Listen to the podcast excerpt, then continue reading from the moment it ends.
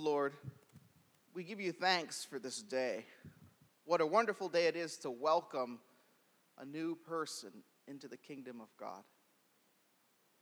Holy Spirit, I ask that as we go through this rite with Sylvia, her parents, and godparents, that you would fill us with your Holy Spirit, just as you've promised us in your Son. We ask all this in Jesus' name. Amen.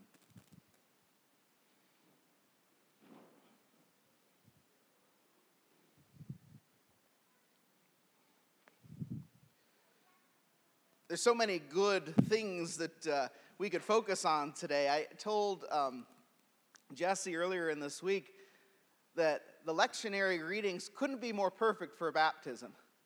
And yet, these are not the baptismal propers, the, the ones that are specifically set aside for baptism. These are Easter readings.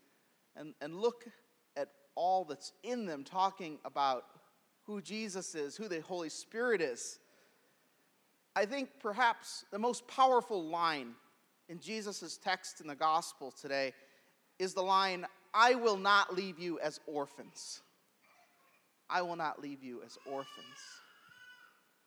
If anyone is an orphan or, or, or has been around them at some point, you know that it's something they struggle with their entire life. Even people that are adopted struggle with this, right? They're knowing their identity knowing where they come from, knowing who and whose they are, right? I have a friend uh, in Pittsburgh. He's a Eastern Orthodox deacon, and he and his family just adopted a beautiful young girl from uh, Bulgaria, I think it was. And as young as she is, she still is going through that massive shock of, of shifting into being part of a family because she wasn't part of a family. She was in an orphanage all by yourself. It's a huge change, but a joyful one. And today we celebrate just that. In fact, of course, Sylvia has parents, but today she gains godparents. Of course, Sylvia has a family, but today she gains you as the family of God. It's an eternal beginning, friends. From this day forward, she begins a new life committed by covenant to a life that will lead eventually to everlasting joy. Oh, yes, there will be turbulent times. And pay attention because the baptismal prayers don't gloss over that. There's the wonderful imagery of the church being the ark taking us through troubled waters in the prayers. But we know, first and foremost, that Sylvia today is a new creation. The old has passed away. Behold, the new has come, St. Paul says, because Christ reconciled her and us to God. She goes from being an orphan, essentially, to a child of God. And there's three wonderful things in the readings that I want to point out to you today. Number one, it's God who reaches out to us always, all the time. It's God who takes the initiative. Number two, that in baptism, we're given a brotherhood, a brotherhood, as First John talks about. And number three, we have the promise of the Holy Spirit, the thing that we can hang our hat on every day through every situation. So, one, God reaches out to us. Two, in baptism, we gain the brotherhood. Three, we have the promise of the Holy Spirit. Look with me at the Acts passage that we read today Acts chapter 8, verse 26. It's in your, uh, in the, at the, on the front of the uh, service bulletin with the gold heading, or you can open to it in your Bibles. Acts chapter 8.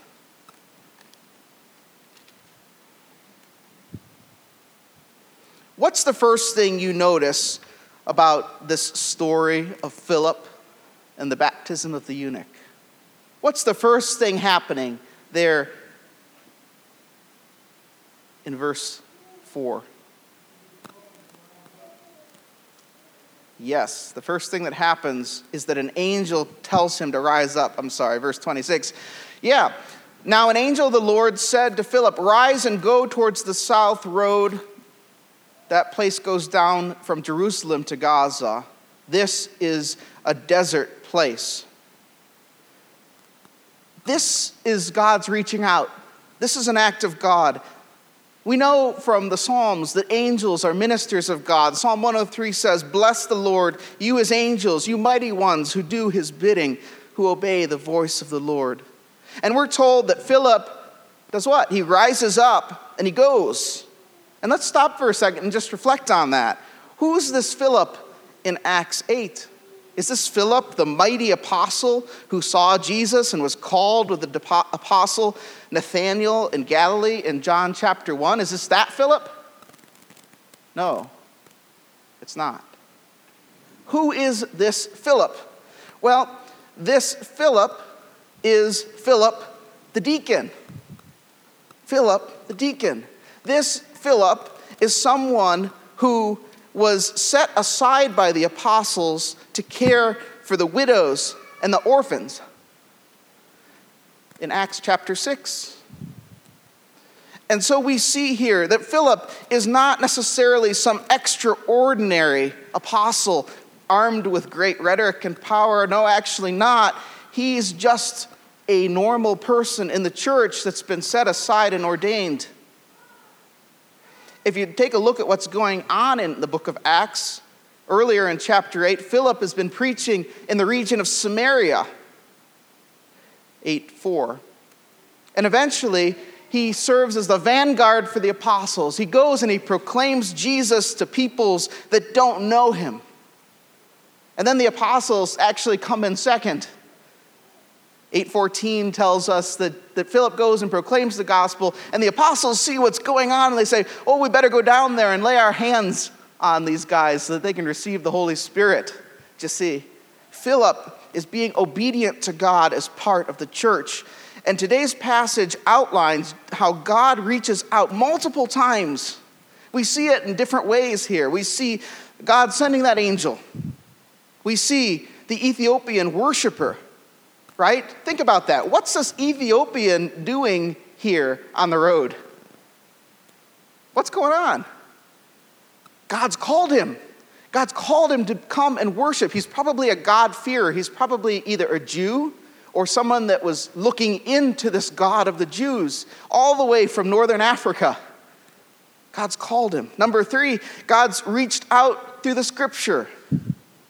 What's going on as Philip obediently follows God's call? Is it happenstance that this Ethiopian just happens to be reading like a shepherd, he was led to the slaughter, like a lamb before his shearer, he's silent, so not he opened his mouth. Of course, we know that to be Isaiah's writing about Jesus. No, of course not. That's the Holy Spirit working behind the scenes, calling the Ethiopian to faith in Jesus Christ. So we see here three yeses, three yeses, three obediences Philip goes to the middle of the desert. I mean, think about this for a second. I know it's Holy Scripture, so, you know, we're probably familiar with it, but think about what's going on here. Philip is called by this angel to go out into the middle of the desert, okay, and start running next to a moving chariot. How many of you would do that? Now, Philip's given the grace. Philip's given this grace that the angel comes and tells him to do it. So, you know, that helps, right? When an angel appears and says, hey, go do this, you might say, well, yes, sir. But think about how bizarre the situation is for a moment. This guy's riding through the desert, and, and Philip, you know, runs up next to him. He's got to be jogging at least, right, to, to come up to a chariot.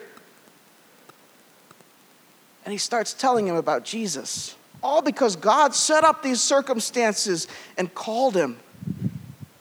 Philip says yes, not just in accepting Jesus. Philip says yes in following Jesus' commandments and obeying him. Just like we saw Jesus talk about in the, in the uh, gospel reading today. And you know what happens? guess what happens? Because this, this Philip goes, this deacon goes and he shares the gospel with this Ethiopian. This Ethiopian becomes a saint himself. He's known as Simeon the Niger, Simeon the Black. Why? Well, God's going to use Simeon, who appears later in Acts chapter 13, to spread the gospel to all Numidia. Church tradition has it that Simeon goes from Acts 13 down into Africa and proclaims the gospel to a whole nother people. And you know what that became? It became the Ethiopian church, Orthodox church, and the Coptic church. Have you ever heard about those? The Egyptian Cop- Coptic church and the Ethiopian church? There's more than 50 million Christians in Africa out of this obedience. It's an astounding thing. Let's look at the second point.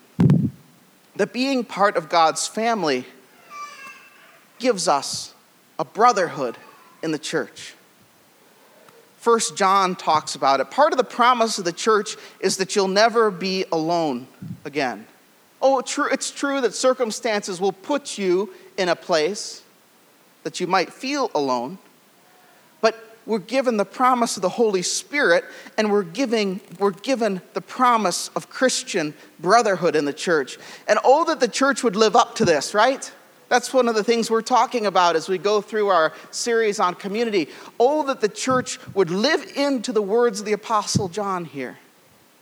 Look at 1 John chapter 3, verse 11. It's in your bulletin again. 1 John chapter 3, verse 11.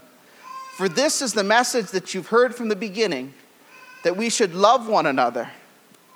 We should not be like Cain, who was of the evil one and murdered his brother, but we should love one another. The Apostle John tells us that we should love one another with a brotherly love. What does that mean? Does it just mean that, you know, we're kind to each other? Oh, no.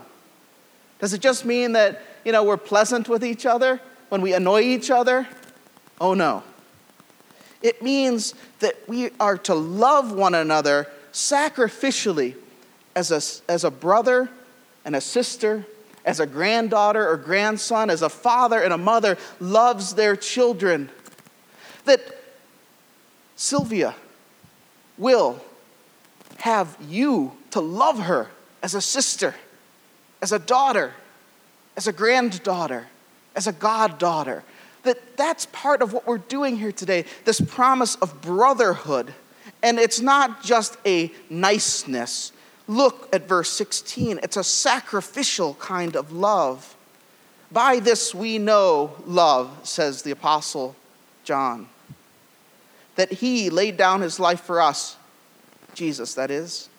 And we ought to lay down our lives for the brothers. If anyone has the world's goods and sees his brother in need, yet closes his heart against him, how does God's love abide in him? Little children, let us not love in word or talk, but in deed and truth. The apostles admonishing us, exhorting us, calling us to love one another, not just in niceness, but to love one another with a deep, rich love, having one another's back, doing everything in our power to keep one another on the right track, following Jesus Christ, sacrificing ourselves to help one another if that need be. How do we take this seriously as the church? How can we be better at this? Well, that's the third point. Only through the power of the Holy Spirit. Finally, this is the most important point, friends. Baptism gives Sylvia the Holy Spirit, that God is going to be in her, as Jesus says in John's Gospel. He doesn't just say God will be around you or near you, he says, I will be in you through the Holy Spirit. Set up shop, have your back, be with you in all things. That's a wonderful promise, isn't it? It's something that the magnitude of which I think we often forget as we walk through our lives. look at that gospel reading today. Look at exactly what Jesus is promising. John 14, 16. And I will ask the Father, and he will give you another helper to be with you forever, even the Spirit of truth, whom the world cannot give because it neither sees him or knows him. The gospel passage here, Jesus is not been crucified or risen from the dead yet on Easter, but Jesus yet promises this helper, the Greek words paraclete, this helper, to be with them always and to help them keep his commandments. The Holy Spirit will be given to Sylvia just as he's been given to each one of us who's been baptized to teach us, to help us keep God's commandments, and ultimately to give us life. How does this tie to baptism? Well, earlier in John's gospel, in John chapter 3, Jesus is talking to a Pharisee by the name of Nicodemus. You know the passage, I know you all do. It's a famous one, right? John chapter 3, verses 5 and 6. Jesus says to Nicodemus, Truly, truly, I say to you, unless one is born of water and the Spirit, he cannot enter the kingdom of God. That which is born of the flesh is flesh, that which is born of the Spirit is spirit. But here's what's going on Sylvia is no longer a spiritual orphan. She's no longer just born of the flesh. She'll be born of the spirit and of water, born from on high, be able to call God Father, Abba, be able to call you brother or sister. The Holy Spirit will fall upon her today as we use that oil and water as part of her baptism.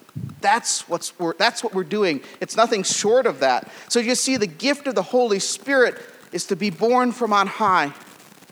And today, God the Father says to Sylvia, Sylvia, I have called you to be my daughter and will always care for you. Today, Jesus the Son says to Sylvia, Sylvia, you are not, you are not part of the fam- you are now part of the family. You're now part of the family. You have brothers and sisters to look after you and for whom you will one day look after. Today, God the Holy Spirit says, You are now washed and sealed. Come and be part of me. Come alive now and forever. But these callings, which begin on this day for her, are also true for you and me. God the Father calls to you and me and says, You are my son or my daughter. If you love me, you will keep my commandments. I love you. Love me. I'm not asking you to keep my commandments in your own strength. I'm asking you to love me. I have amazing things for you, just like Philip, if you're willing to follow and obey. Secondly, Jesus the Son calls to you and I and says, I'm your brother. Love the family I've given you. Look at one another sacrificially. Look after one another. Care for each other spiritually, emotionally, physically. Be there for one another. God the Holy Spirit says, You're washed and sealed in me. Come alive. Come alive more. Eternal life is not just after death. This isn't just fire insurance that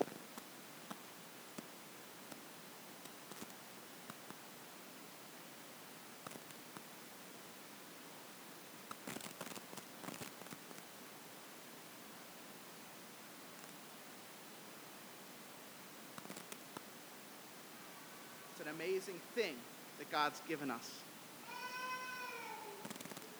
Let's pray.